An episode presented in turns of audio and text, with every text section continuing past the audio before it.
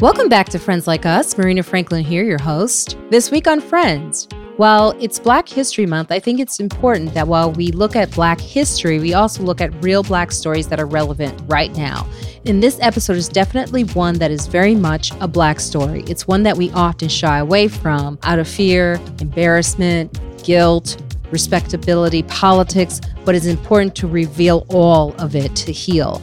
And I definitely recommend to share it. She's a new friend to the show, Drew Dixon.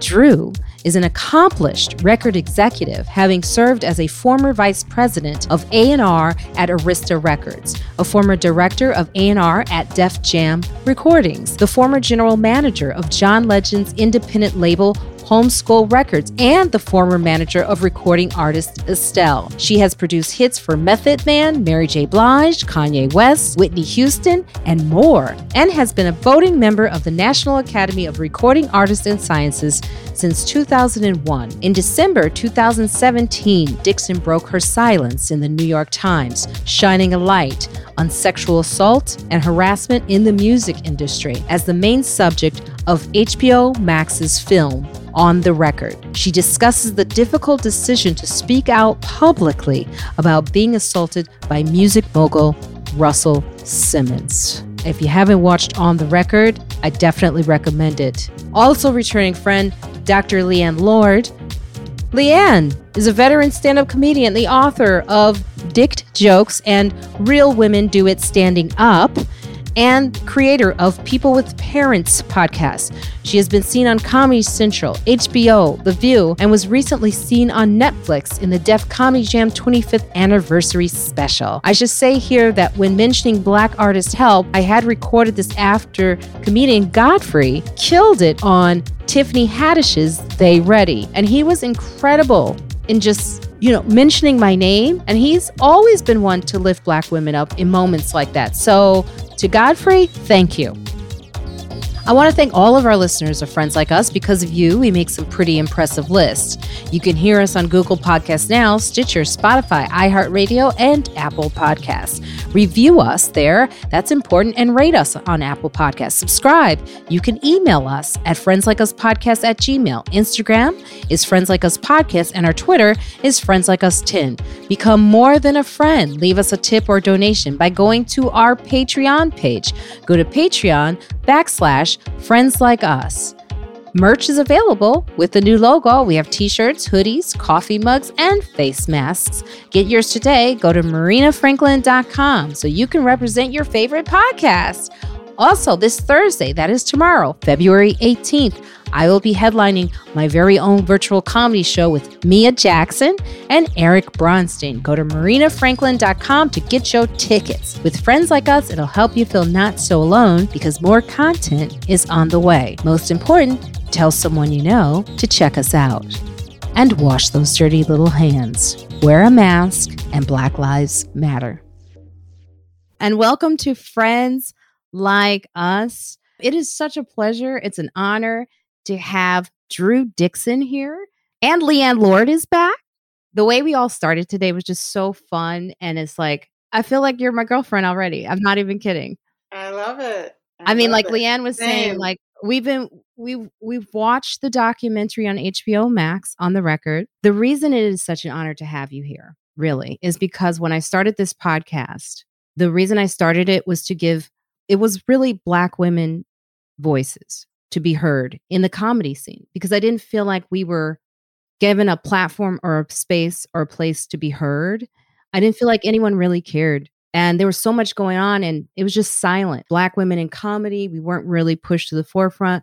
At the time, Saturday Night Live had said they couldn't find a funny black female. And I felt very frustrated as a comic who had been around for, at that point, you know, 17 years. I was like, let me create my own space. So when I watched the documentary on the record, it spoke to me on such a deep level and need to be heard and need to be shared. The fact that you're here today is really an honor for me. So thank, thank you, you, Drew. Can you? T- yeah. Thank you. Gosh, that means so much to me. That's why, you know, I did it reluctantly. And that's why I fought for it when it looked like it might not make it. And, uh, you know, that was almost an even harder personal, just, you know, leap than going on the record, which I thought was as scary as the thing could possibly be. But then sticking with it and insisting that this film get a shot when we lost our executive producer was hard. And so, you know, but it matters. You know, we deserve to be seen and heard as Black women. And this story is just far too common and it's just not told. And this film, I does think, I do think, does a really good job of exploring the layers in a way that I just didn't want to see lost, you know, like to some dustbin somewhere where no one got to see it. So I'm grateful that you watched it. I'm grateful that you're calling attention to it. And I'm hoping that it does continue to start conversations about the need to protect Black women and girls, Black bodies. Yes, because souls. Yeah. I mean, and it's it's a documentary that how do I put it? It's like the the one thing that stood out to me is how these are all black women at when this happened, they were a certain age and how it stays mm. with you for such a long time. It doesn't, it's like everyone always says, you know, in the comments, and you get comics who say ridiculous things like, why now? Mm. You know, why now? So I guess I would ask you that, like, why now? Why this documentary? Well, you know, I thought it would be never, not now, but never. I thought I would take this to my grave. I thought that I would take the pain and the loss of my career to my grave. You know, not only was I raped by Russell Simmons when I was 24, I was then harassed by L.A. Reid from ages 29 to 31 and ultimately gave up my career. And even my children didn't really understand what my career was because I just sort of walked away from it. I I realized that there was no way for me to navigate that space as a woman, and in particular as a Black woman, without having to essentially acquiesce at some point to these gatekeepers who knew that they could control my fate and they could keep me from going to the next level where they were and really become their peer, which I was their peer in terms of the work I was doing, but I could never get into that room where it happened with those men without essentially becoming one of their playthings on some level, in addition to doing the work that I did. So I thought I would take this to my grave. So why now? I mean, I thought it was going to be never. And then when Me Too happened, even then I wasn't planning to speak out. I didn't think Me Too applied to Black women. You know, white women at least start out on a pedestal, however complicated and confining that pedestal is. They at least begin with this, you know, perception of being sort of precious and worth protecting. That's why Amy Cooper can invoke her white womanhood on a dime. I don't have an Amy Cooper card. I can't invoke any type of womanhood that's going to call any type of cavalry. And so I didn't think this was even relevant to me. And I didn't want to be radioactive as a Black woman. I was trying to start a new career in a totally different space because I thought entertainment was closed to me. And then when other women came forward accusing Russell Simmons of assault and he called them liars, and he said he did yoga and was a vegan and therefore was incapable of violence, I was infuriated because Russell was violent with me. Just to be clear, Russell physically fought me and I physically fought back. I kicked, I screamed, I cracked, I scratched, I cried, and he physically fought me back and overpowered me with the weight of his body. And actually, speaking now to other Russell Simmons survivors, he has like a tactic, like a, a, a pin move. I mean, he is a he's a serial rapist. And so I was so offended that he was invoking his like yogi brand to suggest he was incapable of violence that I went into the New York Times off the record. That's the only reason I even entered this movement at all. And even then I was trying to not be like named and and I didn't want to be a part of this. And then the Jenny Lumet story came out and I talk about this in the documentary, these sort of little incremental steps that led me to not so much want to say this now, but I couldn't live with myself if I didn't say it, knowing that I was right there at the precipice and that if I didn't say it, that I might be a part of silencing other women and and and not standing up to validate other women. And that's really why I did it. So I did it because it was this moment that happened that sort of forced my hand in some ways. But you don't ever move on. It changes the trajectory of your life. It it changes who you are. I say in the film, your life becomes a crime scene when you're raped. Your whole life is a crime scene. And when you're raped by someone in your career, your career becomes a crime scene. So it, it changed my whole life. Yes, and that's the thing that stuck with me. The that line, I, I believe Kierna said this. What happens when brilliant women go away? Um, that you know, and I was telling you before we started, like Leighann and I are older comedians, and Leighann doesn't want to admit that she's, you know, no, I, I, yeah, yeah, no, I'm, I'm, me and Harriet Tubman, we rocked out at open mics. Um, but I'm a seasoned woman. I, I, have been here for a minute, so yes, I, I, I can totally cop to that, Marina. We, we've been in the game. We've been in the game. A lot of the younger comics don't really know how tough it was for us, what we were navigating. You know, that's the thing about this film is that it really speaks to those layers that aren't really discussed a lot because it's I think about sometimes the moment that I would get on stage and have this male voice in my head that used to always make me second guess. And it, it, was always a thing called, you know, you're letting that person in your head. Don't do that. Um and I and I will say I I do think that where I would be today would be very different if that voice was not in my head. Mm, mm-hmm. And it's still there. It's from years ago, but it's mm-hmm. still there. I, I think right. I'd be in a different place if I were a man. Oh.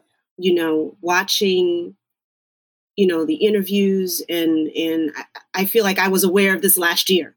You know, I have a, a friend who's a who's a film critic, so I felt like I was in you know, early, it made me really wrestle with how, even though I chose the career I wanted, how did I have to always control and supervise myself to always be safe? Mm. You know, it changed what decisions I made in terms of what gigs I took, how late I performed, you know, how I always had my own car because I never felt I could ever put myself in the position to ride with a male comic because you think you know someone. It's always the person you think you know.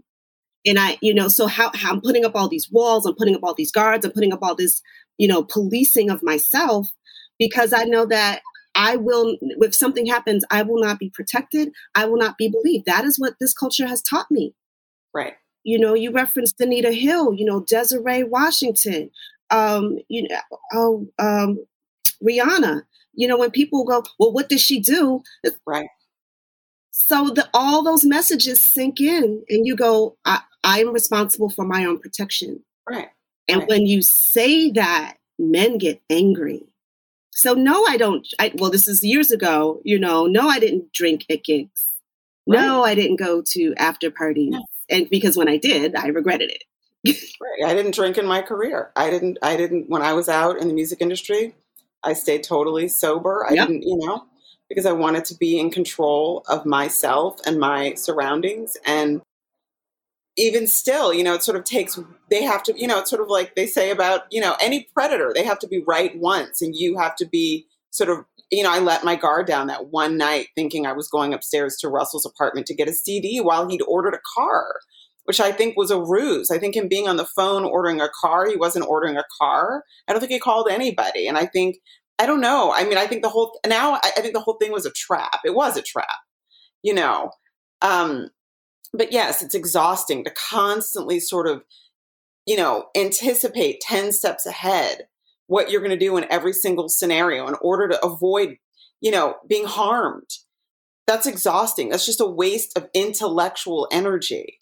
And you know, what I was saying before, I didn't finish the sort of the counterpoint. White women start out on a pedestal. Black women started out on a slave auction block. That's our story here. So there is no baseline expectation that we deserve to be safe, unmolested, that we deserve to have any agency or bodily autonomy. And so, you know, knowing that, you know, you you learn that as a as a as a young black girl, as a young black woman. And so you have to constantly navigate around this reality where you aren't protected. And frankly, the sad part is guess who knows that? Our men. they know that. They know that my their their anti-black obsession with my white adjacent appearance, just to be completely honest with you, isn't going to trigger the same repercussions if they do to me what they do to an actual white woman. Again, I go back to Amy Cooper. They can't do to me what they do to Amy Cooper because Amy Cooper can call the cavalry and I can't. And and none of us can. No black woman can. None of us are safe. And they know it. And, you know, it's this idea that if a black man comes to me and says that he was profiled by the police or he was cased in a store or on a sidewalk or on an elevator by somebody who thought he was harmful because of this mythology of the predatory, dangerous, violent black man, I believe him from the gate. He doesn't have to explain it to me. I'm already knowing if he tells me that. But if I say I was harmed as a woman in a situation, well, what were you wearing? Yep. Well, what were you doing? Well, why were you mm-hmm. there? I'm like, you know what? That's what white people do to us. When we say that we were being profiled or we were being stereotyped or, you know, we didn't get service or we didn't get a loan or we were pulled over by the police, we don't do that to you guys because we already know you know. We know what that is. So why are you asking us to do the same thing that white people do to us when we talk about racial prejudice and stereotyping. I know what it is to be put in danger and made vulnerable because of my gender as a woman. So don't ask me. I know what I experienced. It's not because of what I was wearing. It's not because of what I was doing. I have a 16 year old black daughter. I have a 14 year old black son. And I've given them both the talks that are designed to keep them safe from sexual violence and from the police and white vigilantes. And the bottom line is, it really doesn't matter what I tell my son to do with his hands if he's pulled over or pulled aside by the police any more than it matters what I tell my daughter to wear. The bottom line is it's racism and rape culture. Until we change that, there's really nothing we can do to keep our children safe. It's not us, it's them. So and navigating that your whole life and your whole career is exhausting.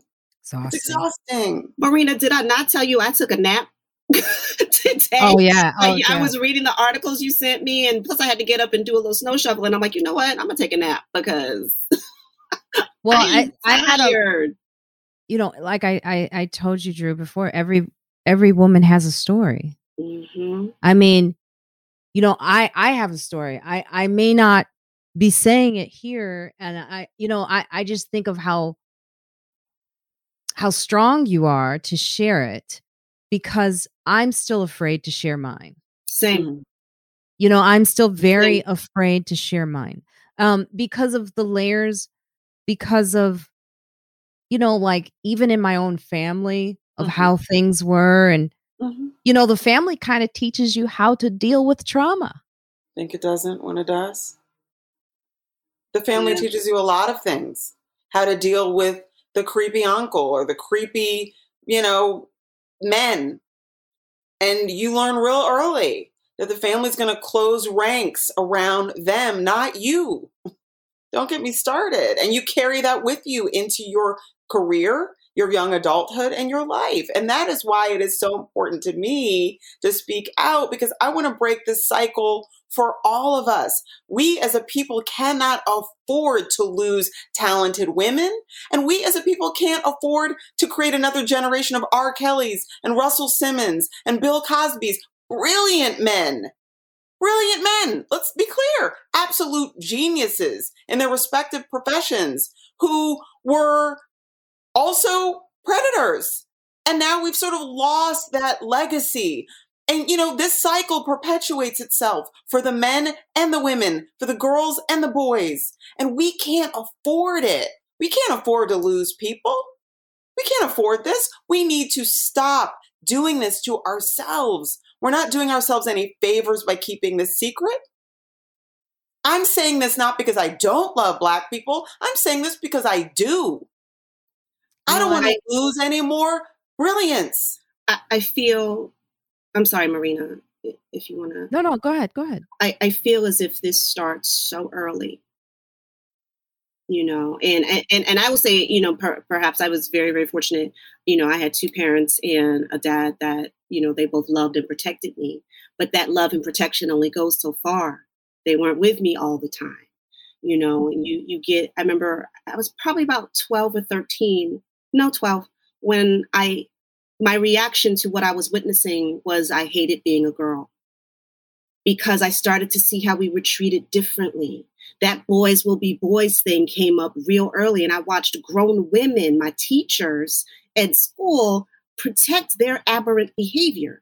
Mm-hmm. And I was sort of, you know, not just me, but the other girls were sort of chastised on how we conducted ourselves. And the boys didn't get that same training. And so it's like, so at, at 12, I'm going, so wait, I'm responsible for my behavior and his? Right. And that only got worse. And so, so like, what is this? What? Why is it different for us?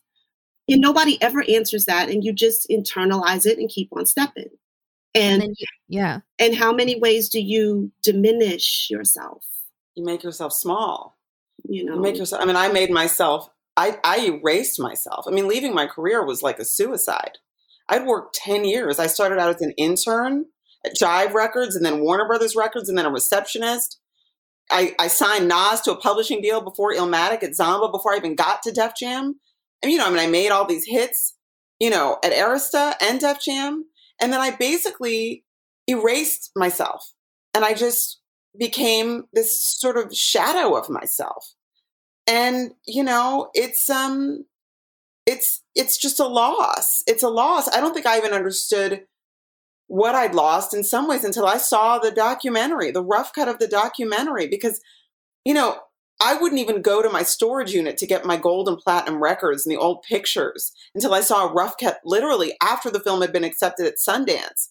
Because I I I, I didn't want to face it. I didn't want to even open up the storage unit and look at it. And then I did, and it was like the old original Rose is still a rose, and you know, all of this stuff that was there. And I was like, you know, I just essentially buried myself. I, I, I, and you know, if I'm doing that, who else is doing that? How, how, how many of us, even if we stay in the game or staying in the game, but in this tiny little corner of the game board, mm. and then which women get to keep it moving, get to go to the head of the class, and how do they get to go there? Just to be real, there yeah. were a lot of women who enabled what happened to me. Yes. And interesting, a lot of those women are very powerful in the music industry right now. They enabled it. And so, you know, they get to they get to stay in the room. We either exile ourselves from the room or go to a tiny little side table off the room or in the corner of the room because we won't play their game. you know what that does? It shapes the art. It shapes the culture. It shapes the music videos. It shapes the stories that women get to tell and the records they make because they're being made by these kinds of men and the kind of people that enable these kinds of men. And the voices that would choose to make a duet with Mary J. Blige and Method Man, because it reminded me, frankly, of my relationship at the time with D'Angelo, who I was living with when I worked at Def Jam. You know, seriously, when I heard the interlude, I was like, oh my God, that's us. This has to be a song. And if women like that don't get to make decisions, you end up with half naked women in the videos. You end up with, you know, sort of these broken women singing these songs. You end up with superhero movies and no nuanced movies from women's perspectives. It changes the art, which changes the culture, and it becomes a self fulfilling prophecy. And it has to stop. So let it me ask you: Has have you have any since since the movie has come out, since it's now and people are what has anyone changed Has anyone said, "I'm sorry, I wasn't I wasn't there for you. I was afraid." And are they more men or women? mm, I've had a lot of women reach out to me to say they had similar experiences. I mean, my DMs and Instagram and Twitter were just overflowing in the beginning with with women and some men who'd been harmed either in the music industry or in other industries. You know, some people couldn't even talk. They had to leave voice notes, you know. I mean, a lot of other survivors. A tiny tiny tiny fraction of of men reached out to say they were sorry. But I mean a tiny, like I could count on one hand Mm. To this day, you know, they're afraid. L.A. Reid is still a big deal in the music industry. Russell Simmons is still a big deal in general. Banished to Bali or not, he's still Russell Simmons. There are a lot of people who had wealth and power and careers created by Russell Simmons, not just in music, in comedy, in Yes. television and film and fashion. And then Oprah Winfrey backing away from the documentary. I mean, that's that. That's it. That's it. That's black Hollywood. Black entertainment is gone at that point. That's really black excellence. You know, black influencers are terrified to touch it now. So it's been really quiet. I mean, there have been some really brave people like April Reign. You know, really, there have been some people, you know, that have that have stepped out and spoken out for us on Twitter and and in other and in other ways. But the vast majority of the comments and the feedback I've gotten have really been from survivors and the powerful people in our community, the real big names, the ones who sit at the table where you make the decisions. Nope. Yeah, the the Oprah part was devastating to hear in watching that because when you have put yourself on the line like you have and and and been so brave and just it- it's just such a a scary place to be and for someone to initially be there and then not i mean did she at one point say why she was there for it or did she did you of ever have it yeah I want to just say it wasn't just me. It was also Sil Lai Abrams, Sherry right Hines, Jenny Lumet, and all of the women who speak out at the end of the film. So was terrifying for all of us. You know, all of us could have, any one of us could have said, pull my footage. I don't want to be in this film. It was absolutely terrifying. It was less than two weeks before, it was less than a week before I was supposed to get on a plane to go to Sundance with my children. No, I've never spoken to Oprah Winfrey in my life. She never contacted any of us to explain her reasons. Um, she didn't even give the directors, you know, an hour before she told them to tell us. I was literally still on the phone with them when the story broke in the Hollywood Reporter. I mean, I literally was on the phone with them on speakerphone and opened my phone and they were like, "Oh my god, that was fast." I mean, it was I think the story broke at like 6:20 or 6:30 and they they weren't able to get to me on the phone until like 6:05 or 6:10. I mean, it was quick. And no, I she never told me why. She's never communicated with me in any way.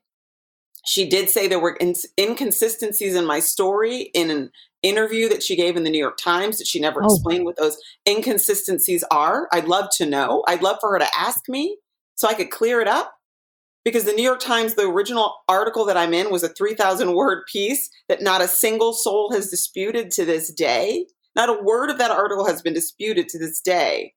Yet she said in a New York Times piece two years later that she backed out in part because of inconsistencies in my story. I don't know what they were. I'd love to know what they were because there has to be some mistake, some confusion because I've never, my story has been the same for now 25 years. I don't know. I've lost track of time. What was it? 19? But it's also the same story that we hear from other women. There's no Right. way that you can't compare it and go, And I didn't know has, those women. yeah. I mean, his MO was the same. I mean, he actually lured other women into the apartment. So, I mean, not only the same MO, but in the same place. In the same place with the same little move, actually, that he used to pin our wrists together with his one like arm. I mean, he has it's he has an MO. So I'm I'm trying to understand. I don't know. I, don't know to this day why she did that. I really don't know. And it was terrifying. So we went to Sundance with no Oprah, with no Apple. And I honestly didn't know when the movie screened if that was it. If those people in that room and the three more screenings that were coming up at Sundance would be the end. And that would be it. And nobody else would ever see it. I really didn't know. We did not know. It's terrifying. Can you tell me okay, one, can you tell me the reaction and and after you tell me the reaction of the room to the film, like tell just tell me, walk me through what that felt like, their reaction to it. Well, it was amazing. I mean, I, I was I was in a very sort of st- I was in a very sort of I guess hyper kind of aroused state, sort of as a trauma survivor. I was really scared. So it was kind of hard to take it in in a way. It was like almost sort of surreal that it was even happening. I'd never been to Sundance before, so I didn't know what to expect. And they there was a standing ovation before the film even started when they announced it which I didn't know isn't normal. But I guess that's because everybody knew about Oprah exiting the project. So just that it was screening got a standing ovation. And then there was like this rousing applause when I say in the film, I think it's time for us to talk about the plunder of Black women. And there was like this applause, which really moved me because yeah, it just that really moved me because it is high time that somebody that we talk about that. And then there were like two more standing ovations. There was a standing ovation when the movie ended and we made our way down for the Q&A, and then there was a standing ovation at the end of the Q&A when somebody asked was it really the place of white filmmakers to make this movie? Did they really have any business making this movie?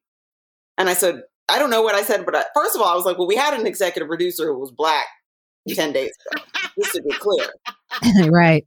Who worked really closely with these two white filmmakers on the movie that you just saw.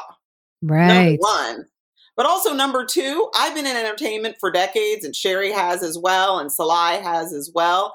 And nobody black wanted to make this movie. We all have friends in entertainment who knew our stories and none of our friends or their friends were touching this movie. So sometimes that's why you need allies. That's how you're supposed to use your white privilege. You use the traction you have and the security you have because you're not in our ecosystem to hold space for somebody else. And that's what Amy and Kirby did. They did it. And then they didn't abandon us. I mean, just to keep it real, they had three other movies they'd already started making with Oprah. It was a series about sexual harassment in other environments. She'd already been interviewed. And she wanted them to basically not do this movie, but still do the other three movies. They could have just pushed us off a cliff and kept it moving with the other three movies that were still going to be oh, distributed oh, wow. at Apple with Oprah. They had other survivors who'd already been interviewed that they had a responsibility to. And they made the decision to let those movies go to protect this one. That's that's using your privilege. So sometimes, you know, you can't do it yourself. Sometimes you need people who have power and traction and leverage and frankly, protection that you don't have. It's why we need men to help us solve rape culture. It's why we need white people to address systemic racism. So we don't have to be magic all the damn time. I'm tired of being magic. You. Oh, I, yeah, I was saying that in the last episode. I the black girl magic thing always I always felt like I couldn't speak out against it because I felt like it was so celebrated, but I understood right. what now for after watching your movie, I, I understood why it bothered me. Mm-hmm. You know, um, not human. We're not magical. Us not people. human. It's so funny. All the magical Negro. Yes. The magical Negro, black girl magic. So we're magic and hypersexual, and our men are like violent and superhuman. And Trayvon Martin could use a sidewalk as a lethal weapon against a grown man with a gun. And a jury believed it. These myths are not helping us. We're not mythological creatures. We're people. We're Strong, people. We bleed real blood. And yes, we are strong. Yeah, God but- knows we are strong, but that doesn't exempt them, white people and men, from their responsibility to help us and to see our humanity. You know what struck strikes me because I was telling Leighann this before, and I've experienced this in the comedy scene. It's always been interesting that the people that have either uh, you know shouted me out as a comic or lifted me up, they've been white. Hmm. Oh yeah. You know when I and when I when I was going to say the next question I was going all the people in Sundance. Yep, they were mostly white. You know, and They're that's white. Listen, not, yeah, there were black people at Sundance in town who were afraid to go to the on the record premiere because Oprah had backed away. Like, yes, it wasn't just that it happened to be white people. A lot of black people were afraid to go because why? Because you have three people at the black power table on the other side of this film between Oprah Winfrey, Russell Simmons, and L.A. Reid. That's a lot of power at our table telling you don't touch this.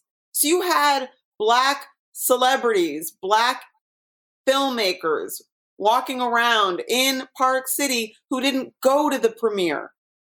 So it was white folks, you which is a shame. and I appreciate that they were there and thank you, white folks. But come on. Yeah. Yeah. Because when we say speak to power, I always think it's speaking to white men. Mm-hmm. We never think of mm-hmm. speaking power to to black individuals you know and and and that's the thing i've always been dis i you know i've i've been disappointed by the black men in the comedy scene quite honestly i mean a lot of times they're in positions to lift a young sister up as being a great comic they'll pick one. But you know what picking one does? It creates competition and it, it and it's also when they pick the one that they do pick that's also there's a financial reason for that. It's not like a genuinely like I went into the room, I saw this person, you know, and you know, Charlie Murphy had said this to me years ago when I was feeling sort of like picked on by male comics and he would say he would say Mo Franklin, you know what you need? Uh you need a a, a man that they're afraid of to get behind you because like Wendy Williams you know, and that's it's no longer true anymore. But at the time, people were afraid of her man. So he would say the mm. reason that she speaks is because they're afraid of him. So she mm. speaks a lot. And then he became the mm. abuser too. But you know, it's it's so fascinating that you you brought this up in the movie that Biggie was like you if you know when you would walk down a certain block if he was there he had looked out for you and if he were still right. alive and I don't know. I mean, you know, who knows, right? I mean, we now know that I didn't know at the time that, you know, Biggie was, you know, not okay in terms of the way he dealt with some of his personal relationships. So maybe who knows, right? But he was always an advocate for me, would always call me whenever he heard I got a new job, you know. But the most productive chapter of my career was when I worked for a white man, a powerful white man. I worked for Clive Davis for five years, for four and a half years, and I had my best run. I made the most hit records. I put my people on, frankly, people I knew from Def Jam, Montell Jordan. I called him, You got any records? He brought in Nobody's Supposed to Be Here and We Can't Be Friends for Deborah Cox. I knew Wyclef and Lauren from my hip hop days, brought them in to work with Aretha, Whitney, Carlos. You know, like I was trying to take advantage of this opportunity I had to make records at a big label to call my hip hop crew and get them in the building to make bigger records on bigger artists.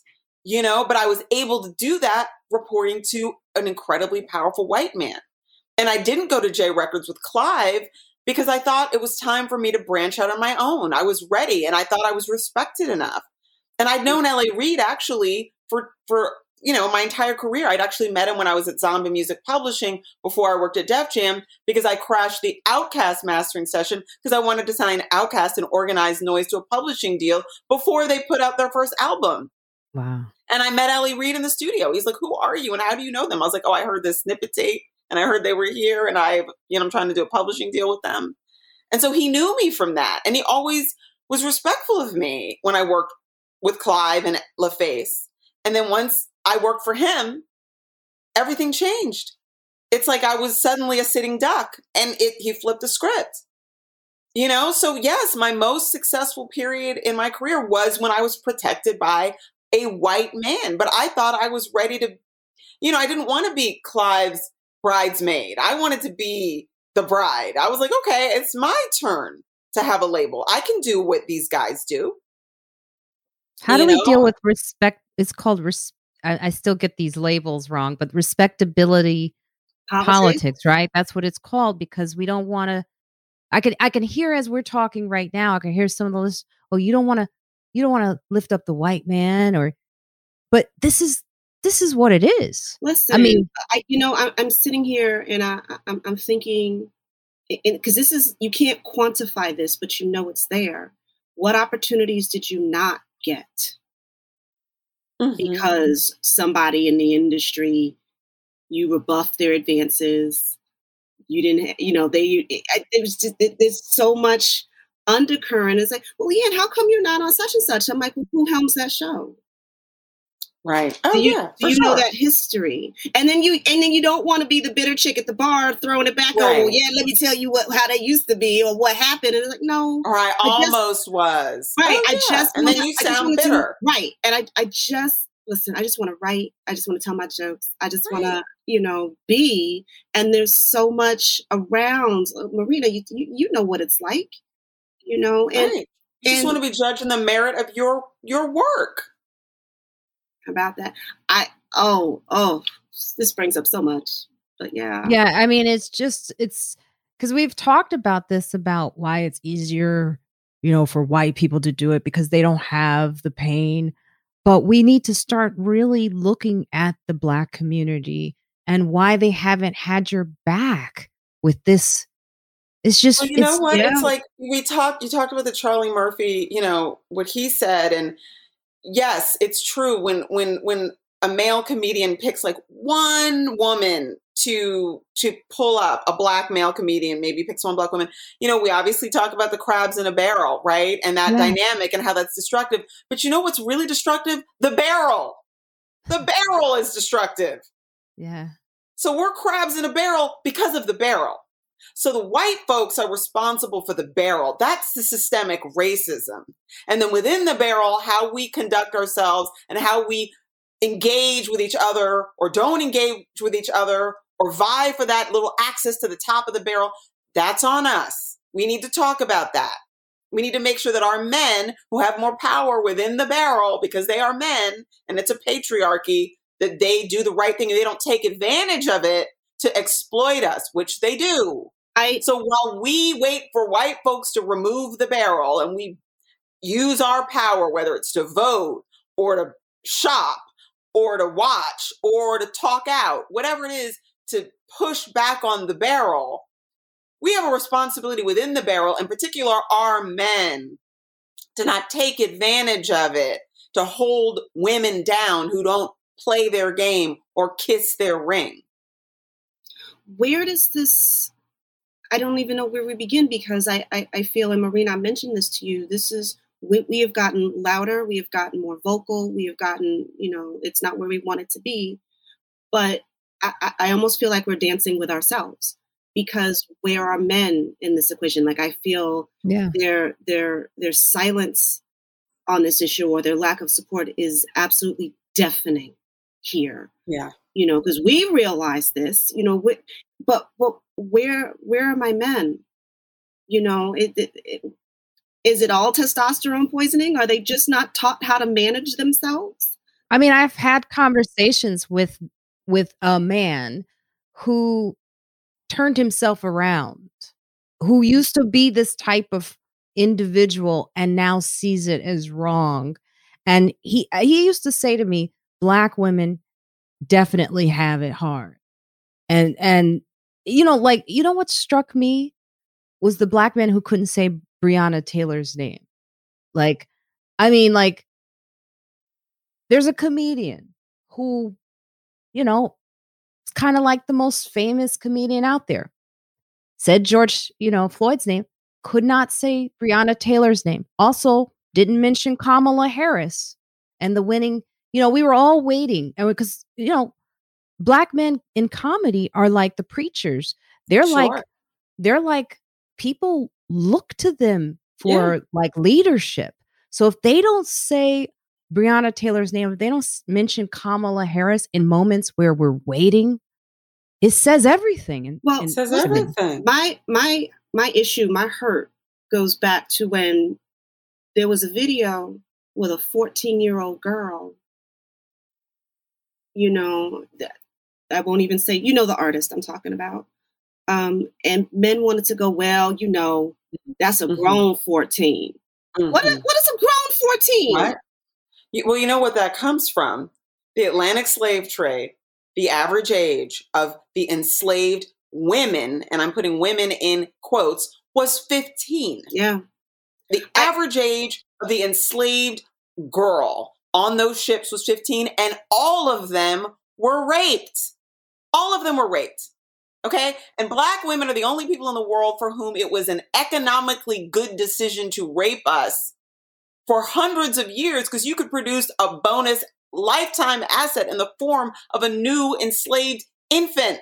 No other group of women on the planet Earth has that particular history. And you know regarding sexual violence. I I I get that. But when you bring it down to our community, our men, our protectors, and I'm, I'm hearing grown men never give us the benefit of the doubt. Like we're once puberty hit, we're we're just always supposed to know. Oh, come on, she knew not to go to that hotel room at 17. Yeah, I'm being kind. I'm being kind. Yeah. So it's like, wow, really? That's what y'all think? We we just supposed to know who's a predator. We're supposed to protect ourselves from you? Right. From you. Right. Okay. Well, it's internalized racism. We've internalized these myths that white people use to justify the brutality against us. And we've internalized it. And our men have internalized it. We've internalized it as women and girls because we hear it from the time we are born that black girls are fast. Black girls you know, are making eyes at somebody. I mean, how many times I heard I was making eyes at somebody when I was like nine? I'm like, what even is making eyes at somebody? I didn't even know what that right. means, but I figured it out. Oh, I had a very managed childhood. I wasn't allowed to be fast. Mm. Oh, we my grandma called us Jezebels when we we tried to be too fa- Jezebel. I didn't even I didn't even know who Jezebel was. Listen, my I mom, thought it was a nice name. My mom would do this thing where you know if I put on a dress, I had to wear a slip, and she would do the test. I had to stand at the doorway with the light coming through so that and make sure that nobody could see through my dress because she said no, I don't nobody I don't want anybody seeing your breakfast. My what? you know so again so you're you're again you're taught how to manage yourself all the time. But with their fear with our our, uh, our mother's oh, fear. oh, oh yeah yeah. Totally i i totally get it. Yeah. I totally- i mean that's what i know about my grandmother was that she was you know and grew up you know in the fields in mississippi. Mm. so she had a she had a lot of fear. Um and and so if she saw i'm i just put on makeup one day. I didn't know i could look so pretty I just that's all I thought. I was like, wow, I look I could look like this. Mm-hmm. And then the the thing that came down, the words, you know, Jezebel and what you want to do that for, was things I didn't even understand. Mm-hmm. And it's you look back and you parse it out. You know, they assuming there's love, they're trying to protect you. Mm-hmm. That's protection, but that, yeah, but fear. It's fear. So I know there was this one moment where um we talk about the white lens and not using the white lens anymore, but can we not use the white lens if it's so complicated? Well, do you mean with respect to the film or yeah in, i mean general, i was very afraid yeah. of the white gaze of them telling my story framed by their white gaze, not understanding how important Russell Simmons is. For example, like to them, Russell Simmons is like a music executive. to us, he's like top five icons, right? And black folks have no heroes to spare. Like so few of us get to the level of a Russell Simmons, right? Like we can't like we we really really can't afford to lose those heroes. You know, and so the stakes for us are so different than they were, I feared, for the filmmakers in telling the story of some, you know, like of a guy who was a rapist who was unexecuted. I'm like, no, no, no, no, no. You don't understand who Russell is. You don't understand what hip hop means right. to black people. And then I'm over here looking how I look, and you're going to pit me against him oh no no no no no no we will not be doing that. I am not trying to get kicked out of the black community for the whole entire rest of my life. I love the black table. The black table is my favorite table. And i'm not trying to have y'all make a movie that has me banished from the black table from That's forever right. okay? But it took me 18 months to sign the release because i was so afraid of them messing it up. Mm, i was so mm, afraid of them not understanding the stakes and how to center black voices and every time I would like basically break up with them, I'd send them like an angry email or an angry text or call them literally like a cinematographer had just landed and was on their way to my apartment. I was like, that's a pass. No, I'm not, I'm not messing with y'all. You know, oh, they would cancel, they would fall back. And then they would sort of like surface a little while later with like an article that they'd read, you know, by Shanita Hubbard or a piece, you know, referencing Kimberlé Crenshaw. And I was like learning, I'm like, oh, wow, y'all really are very serious about this whole intersectional feminism thing. And I was like, they're really committed to this. They really want to do the damn thing and tell the story, the layered story. They're listening to me. They're really you know, I think at the at first, I mean, I was just one of several people they were interviewing for a Me Too documentary. I wasn't supposed to be the main subject of this documentary. This documentary didn't even exist. And then when they interviewed me, apparently they were interested in my story. I think more because it was such a good example of someone's career that had been derailed. Yeah. And they kept wanting to film me. And I was like, why are you guys still calling me? Like, we did the interview. Like, I don't get why we aren't done here. And then when they told me they wanted to make this whole separate film, they really didn't understand why I was so terrified. I mean, I was like, absolute, I was like, oh my God, this sounds like the worst idea. And they really were curious about my fear. And that's really why I think the film is effective. So, back to this question of the white lens and the white gaze, in some ways, I think what's effective about this film is that it really was sort of like, you know, they say, explain it to me like I'm five years old. For them, mm-hmm. they were kind of like five years old as it relates to understanding this issue that to us is so obvious as Black women, like how layered this is. And so they unpacked it like it was new. And in some ways, I think that was more powerful. And I was really struck when I finally saw the rough cut because they didn't let me see like a frame of footage or anything. It was very church and state, you know, very like journalistic, you know, like rigorous. Like, we know that you used to make records. We know that you like to control things. You can't even see a frame until it was already accepted at Sundance and it was a rough cut. And I was really struck by how thoughtful they were in one centering Black voices. It's all us talking. They don't even show up. They really handed us the mic. Love it. And it's really interesting when you talk about Black men. There were many Black men who are my friends who knew my story who declined and declined and declined and declined and declined. So Miguel and Daddy-O and Gary Watson being in that film was not a small thing. Every okay. other black mm. man that I asked, and I asked a lot, because I told I told more people than I realized in the very beginning when it happened. There were people who knew, and then I just stopped talking about it. And there were people who knew about the L.A. Reid thing, and they all declined. I mean, I'm talking, you know, a dozen declines. Wow, that's just like, you know, you have what, you know, what happened to you. And then every time someone declines and every time someone backs out, it must feel like it's happening all over again. I mean, it's just devastating. And uh, it's just like, you know, it's like, I, I wonder what we do about this, this problem you know because e- even in the interviews i've seen with men with you you know and I, I wonder do they hear themselves sometimes? You know, do they listen? You know, do they take the time to actually hear you in it? Uh, I mean, and that's what's so great about the movie is like we're here. And here's the other part that I knew. I said, just some. I know these are when I read the article. It says white directors. I said, but I know someone. This was very black. This is a very black story. I mean, you're talking about at one point when you go into talking about colorism, light skinned women, like we're I'm I'm bordering. I'm like, you know, I'm in the middle. but still girl, you in. You light skinned it. no, I think I think I'm in the I think I can, you know, play both sides a little bit. But the the fact that the conversation happened the way it happened was so familiar to me and there's so many times when I've had these you know, documentaries done of me where I want to give the full story in a black way, or I, I, I say things as a white director and they just sit there and they, it almost like it stops. Like they're like, we don't want to put, we want to, we don't really want to go there. We just got this little box that we want to put it in so people can digest it.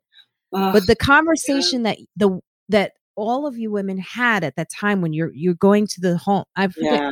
whose home it is was that? Jenny and Sly. It was actually they rented a space, but it was Sly, Jenny, and and um, myself. Yeah. This is a beautiful yeah. moment that I've never seen between mm-hmm. light skinned women because the conversation lately has been about the treatment of dark women, which it has to be there. Oh, for sure. But the other side of this, of what happens to light skinned women, is in that movie. And it's so mm-hmm. clear. And it's never, I've never seen it. Mm-hmm. Well, it's one of the reasons I felt like I had to go on the record. And it's one of the reasons I felt like I had to sign the release ultimately for this film to happen because, you know, I think you have to use the privilege you have. And, you know, I, I, I can get a cab. And I don't think that what happened to Sandra Bland would happen to me. I think that white people see me in a way that they don't see some of my sisters. But I can't invoke my light skin privilege with the police. I can't invoke it to get a loan. I can't invoke it to suddenly have family wealth because I don't have any family wealth. I have two black parents, four black grandparents, eight black great grandparents. You know, I always say my family was mixed before they called it mixed. My family was mixed when it was one drop, you know. So we're black. You know, nobody could vote, nobody could drink from the white water fountain, everybody sat in the back of the bus. Everybody went to black schools. However, we look to you, we're black, you know. But I do understand that in the white gaze, I get to move around a little bit more, you know, just a little bit more. And it's important. And so maybe you can see me and listen to me in a way that maybe you won't listen. Maybe you won't watch Surviving R. Kelly on Lifetime, but maybe you'll watch this, you know, knowing these filmmakers, I knew that they had a shot of getting it on a major platform. And I didn't want to miss that opportunity for all of us as Black women. So maybe they will watch and listen because they can see my humanity, which is a damn shame, and that's their problem. But while I have your attention, please, I would like for you to reflect on every Black woman and every Black girl. Pecola Breedlove, who wanted the bluest eye, didn't have it in Toni Morrison's book. I want you to understand that none of us are safe. There isn't a black woman or girl in this world who is safe. Please understand that. And please understand where that begins. Please understand the part you play, even if you're not a predator. Black men who think they're innocent, who turn the other way, when they know harm is being done or a woman is being isolated in her career and they don't extend a hand. Please understand you are part of the apparatus that keeps this rape culture moving. So you need to decide what role you want to play if you want to be a part of this. And I understood that my appearance gave me a little bit more room to be seen and heard. And I felt that it was important for me to use that to hold space for all Black women and girls and all Black survivors, frankly. It's it's wonderful. I mean, it was just like I said, there's so many layers. Um, which I think as a black performer, right?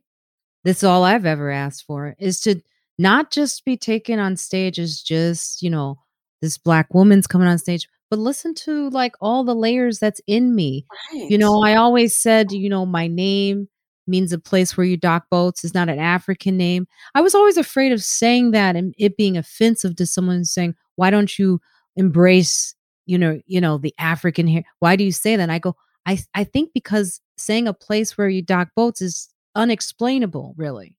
It's kind of like, what does that mean? It, I, I don't really have it doesn't have an answer. It, it's it's like, and that's the thing I've always, for myself as an artist, always looked for, um, and always tried to sh- let people see me. You know, I think that's the thing that as Black women, we just want you to see us, not put these labels on us. Um, I want to ask you where you are now, like with your career moving forward. Like, what's I saw the young the young singer. Can you talk about her? She she kind of reminds me of you, like like she would be you. I know it's so funny. People keep saying that. It's it's you know that's a coincidence. I thought she was your daughter. I wasn't sure. That's yeah. what people think on on on Instagram. They're like, "Oh, your daughter's record is coming out." I have a daughter. That is not my daughter. Um, Ella Wild's mother was my kid's preschool teacher, and so when her mom read the article in the New York Times, she called and asked me if I would meet with her daughter, Ella, because Ella wanted to be a recording artist. And I was sort of like, this is probably the worst thing in the world for Ella because I am like radioactive persona non grata for sure. But Ella probably isn't very good. And I love her mom. So I'll just take this meeting and get it over with. And I, it was Super Bowl Sunday, actually, and come back home with my family. My then husband and kids were making wings. I was like, this will be 30 minutes. And I went and I was blown away. I was blown away by her voice, and she plays the guitar and she plays the piano. She went from one to the other playing me her songs. But mostly, I was blown away by Ella's songwriting. Her comp, her sense of composition was so strong. And as somebody who's made records for my career, it's nothing without the song, without the composition to hang all that cool sound around and those cool vocal runs and performances around. You need the structure. You know, that's the airplane. You need the engines. It's got to fly. And she wrote hits. And I was blown away by that. And then she's a beautiful girl with a beautiful voice who can play with a presence, who can then deliver it. And then I realized the only way to really protect her, not just to make her record, but to protect her, was to create a label and sign her to my label so that anybody else that did a deal with her would have to do it through my label, not because I wanted to control or exploit her. In fact, I'm structuring it so that she's quite empowered and can ultimately, like, you know, get out of it and go on. You know, I mean, I want it to be, it's really about her, you know, but I wanted to be able to travel with her and to protect her and to nurture her. So I'm working with her. My label is called Claim because I'm claiming my power. Nice. And I'm claiming my space. And like Auntie Maxine Waters, I'm I can't reclaim my time, but I can reclaim my power. Yes. I'm working with Ella, Ella Wild. And I also am writing a memoir. I have an amazing editor, Rakia Clark, a sister at Houghton Mifflin Harcourt, who signed my memoir and I'm working on that and I'm exploring a lot of what we're talking about today, you know, the way that black women really aren't safe. Black women and girls aren't safe here. And what we need to do about that and how my story sort of is an example, you know, even with the bluest eye, right? You know, and a lot of privilege in terms of my family, my resources. I have not been safe. I have not been safe. And so, what does that say about any of us, right? You know, how do we how do we change that? So I'm working on a book, which is quite a journey, and I'm I'm doing a bunch of other things. I've got an idea for a television show that's set in the 90s and it centers black women and it's really cool and I'm really excited about it. So I'm trying to get that a home. And um, you know, I want to introduce I want to introduce I was my say I've unlocked. Oh yeah, I'd love to meet your. I want to say one thing though. I thought that bearing the trauma was burying the pain, and I wouldn't need that. And I would just invent this identity that wasn't a rape victim, that was this Harvard Business School graduate who married another Harvard MBA and became a mom and looked great on the Christmas card. And that would be enough. What I didn't realize until I said Me Too is that the box that contained the pain contained my light, my power, my swagger, my fearlessness, my creativity. I had no idea all the treasure that was in the box with the pain that I had ignored and didn't look at. I didn't pry it open until literally the Me Too moment forced me reluctantly to open the box just enough, I thought, to tell the New York Times to back up these other women, and then a little bit more for the documentary. What I didn't realize is that all these other things were in the box. And when I got them back, I had my swagger again, my creativity again, my my my audacity, my fearlessness, and I had all these ideas again. And that's what I want every survivor to know. There are things in the box with the pain that you need. Open the box and get the good stuff. Stuff. I don't know why I just started crying a little bit. I just um oof. Man. That was powerful.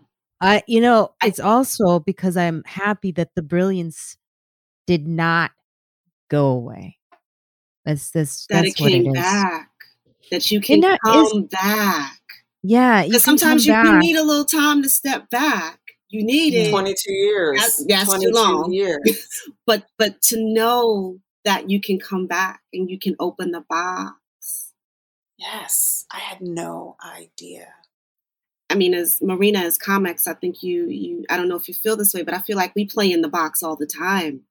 That's where the gold is for that that that we translate our hurt into you know works we screenplays plays jokes. Yes you know when the right. women in the audience are like yeah and you know and you can get the men too. It's like so that yeah that box kind of stays open for us and it's it can be scary but man because like Leighann and i are at we're at that age man we ain't saying the age but we're we're at it and we're trying to continue. I mean, sometimes people look at you like you're done, right?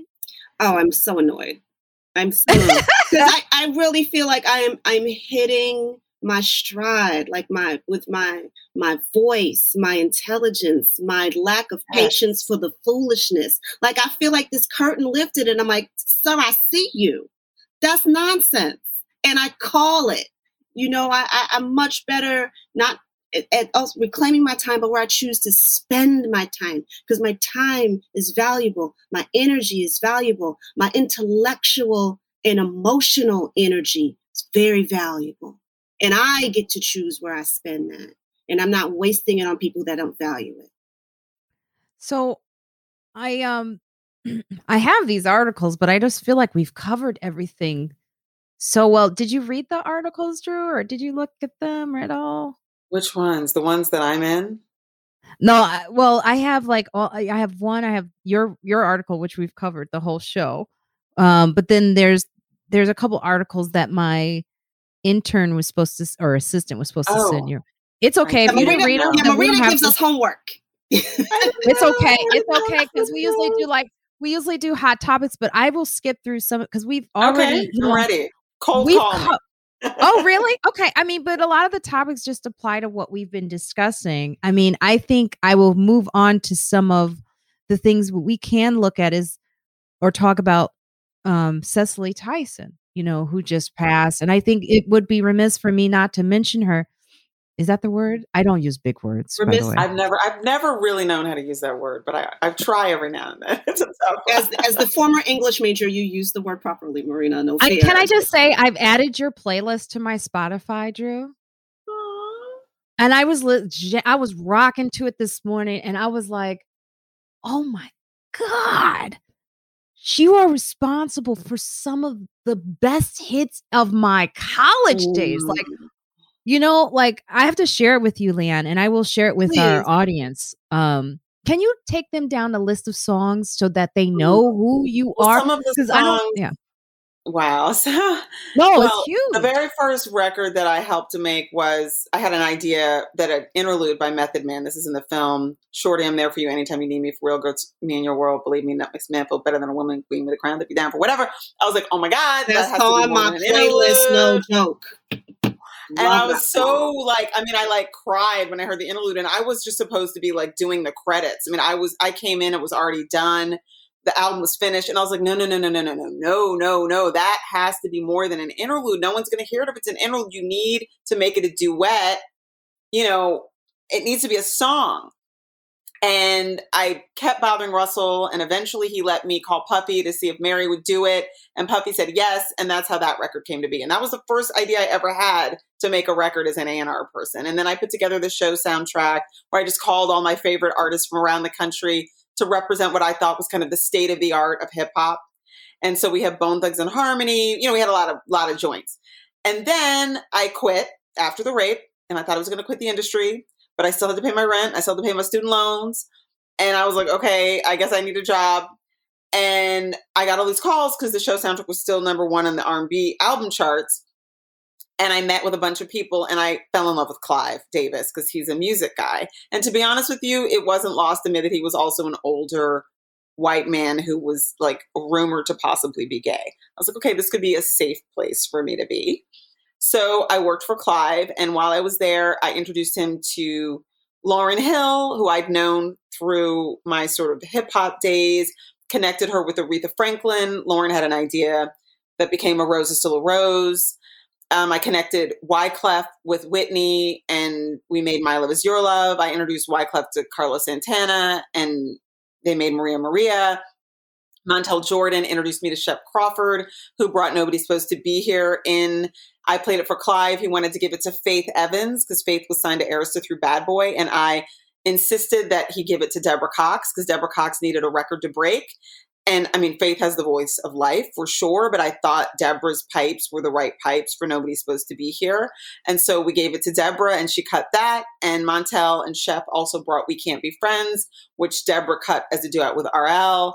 And then I was an A&R person that worked on The Boy Is Mine with Monica and Brandy. And I worked on the whole Whitney album, you know, the whole My Love Is Your Love album. I worked with Rodney Jerkins you know, on those records. And then I signed Brand Nubian, the rap group that I love. That's one of the reasons I even wanted to make rap records was because of Brand Nubian's first album to a reunion album called Foundation. And there's a song in there called Maybe One Day with Common that is just dope. And, you know, it was dope. I love that album so much. And then I signed Q Tip to a solo deal when he left Tribe. And we put out Vibrant Thing and Breathe and Stop.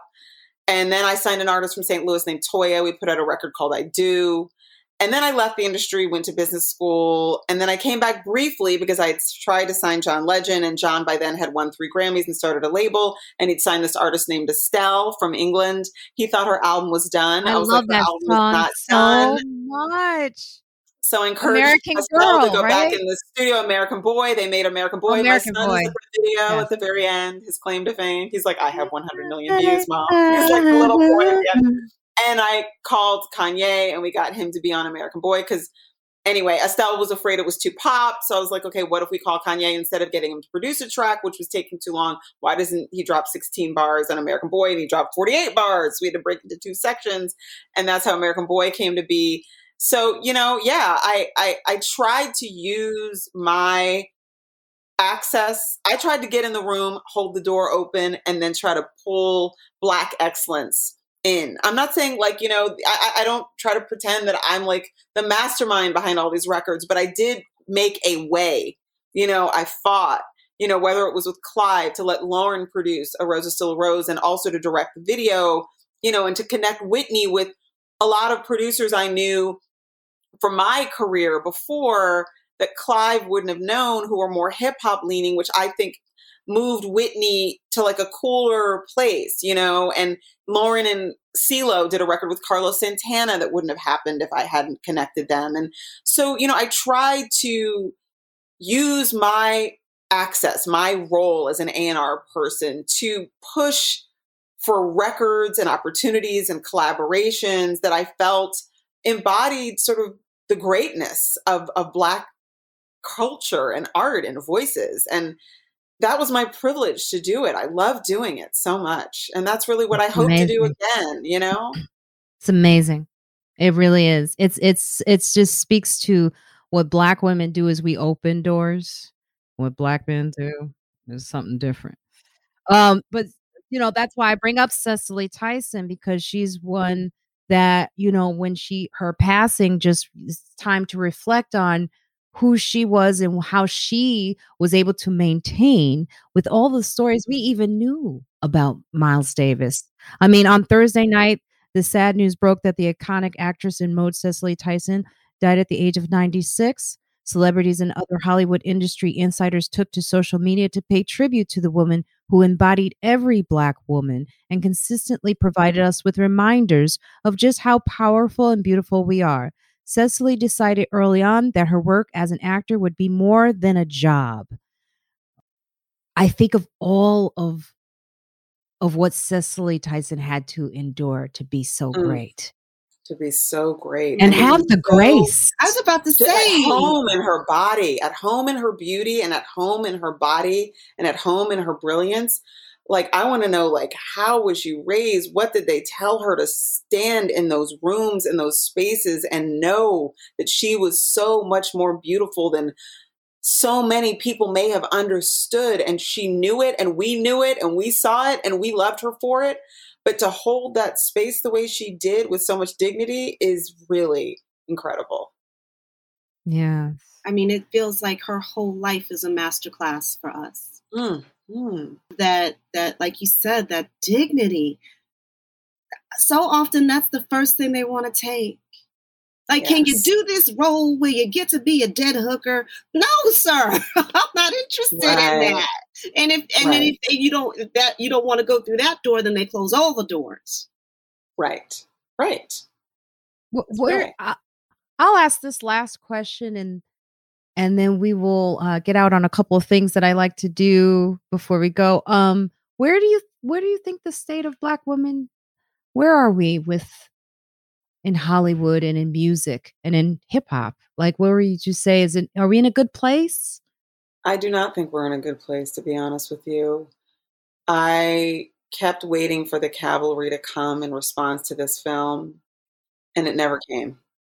You know, I am so grateful for you asking me to be here today to talk about this film. Every single time anyone asks, I try to do it because I appreciate the support and the and the platform for this story for all of us but the the silence the the dearth of doors that open the the lack of an extended hand from really powerful black people in particular shocked me.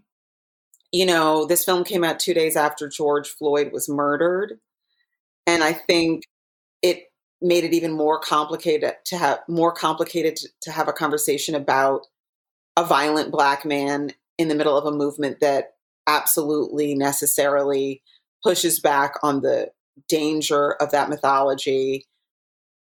You know it's hard sometimes for society to walk and chew gum at the same time especially when it comes to black stories because they just don't give us that much space to exist in the first place let alone to exist in a way that's nuanced I am you know, I I thought maybe this moment would be the moment that would turn it around. I now worry that we are going to have to wait for the next generation and maybe this conversation will carry itself through to inspire another generation to to really turn it around, but I really don't want another generation of young women in their careers to have to go through what we went through. I really don't want to lose more time and more brilliance. And I'm concerned that this opportunity is maybe missed. I'm concerned that the men in the rooms who make decisions about which comedians get put on and which artists get a record deal and get the budgets and the support are still largely toxic men. And so I am concerned. I'm going to be honest with you. I'm still very concerned. I'll, i love that answer because I they asked me that in a documentary recently, and it was a long pause. Mm-hmm. because I didn't know what to say. I was like, they were like, do you think? I was like, because if I answer this wrong, it could take away work, right? So I didn't know how to answer it. And it was a long, it was such a loaded pause. I, but go ahead, Leighann. No, sorry. I just want to add you said toxic men and the women who support them. Boom. That's right. That's right. Because a lot of this we didn't learn from men, we learned from other women. and I'll be honest, I'm sure that wasn't her intention.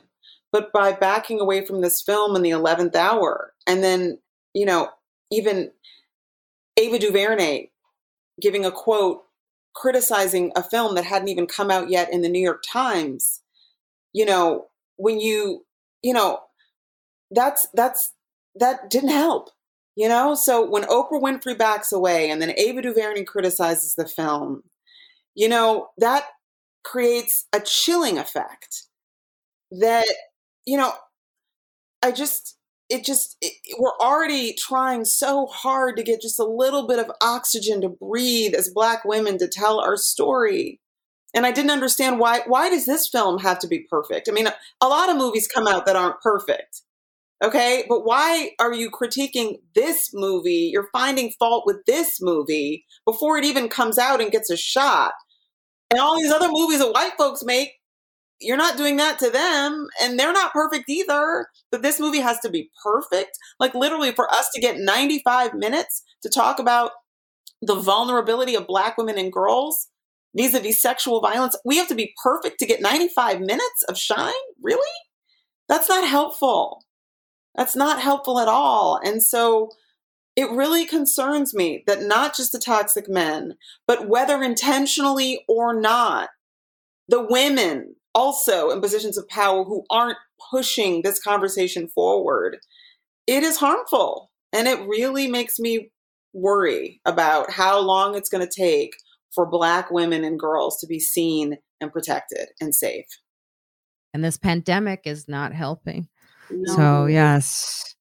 Well, you know, I don't want to wrap it up in a pretty bow at the end and that's actually why i liked your your movie is because it doesn't have to you know you, sometimes you tell a story or they want your story and they were like how can we it's gotta it's gotta it's gotta you know come up and be good it's like no no that's the good part is finding out what we need to do next actually and that it's not done you know so i will leave it there and I'll say like um I'm in my therapy voice now, sorry.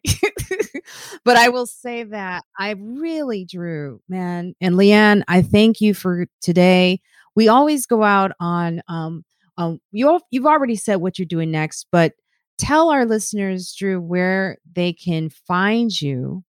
And then we do like a friends. Well, I'll, actually, let me let me start out. Let me do this with Leighann, and then I'll do that with you. So, because Leighann knows how this goes and this is your first time. You're our new friend, Drew. Hey, I love it. Fast track best friends. so, um, so Leighann, tell our listeners where they can find you and give us a friends like us. Um, folks can find me at veryfunnylady.com. Uh, they can also find me in the Dry Bar app. My Dry Bar comedy special was just released, so I would love for people to enjoy. That is a family-friendly, clean comedy uh, that they can enjoy. And I will say that with friends like us, we can weather any storm. Yes. Wow. So, Marina Franklin here. Uh, just go to marinafranklin.com for everything. You know, I'll be doing another uh, Zoom comedy show February 18th, where I'm headlining my own Zoom comedy show. I'm putting it out there. The first one, those of you that came out, it was amazing to see the people that actually like my comedy to be there. It's like talking, telling jokes to your own family. So thank you mm. for being there. February 18th. And we have merch for the Friends Like Us podcast available also at marinafranklin.com.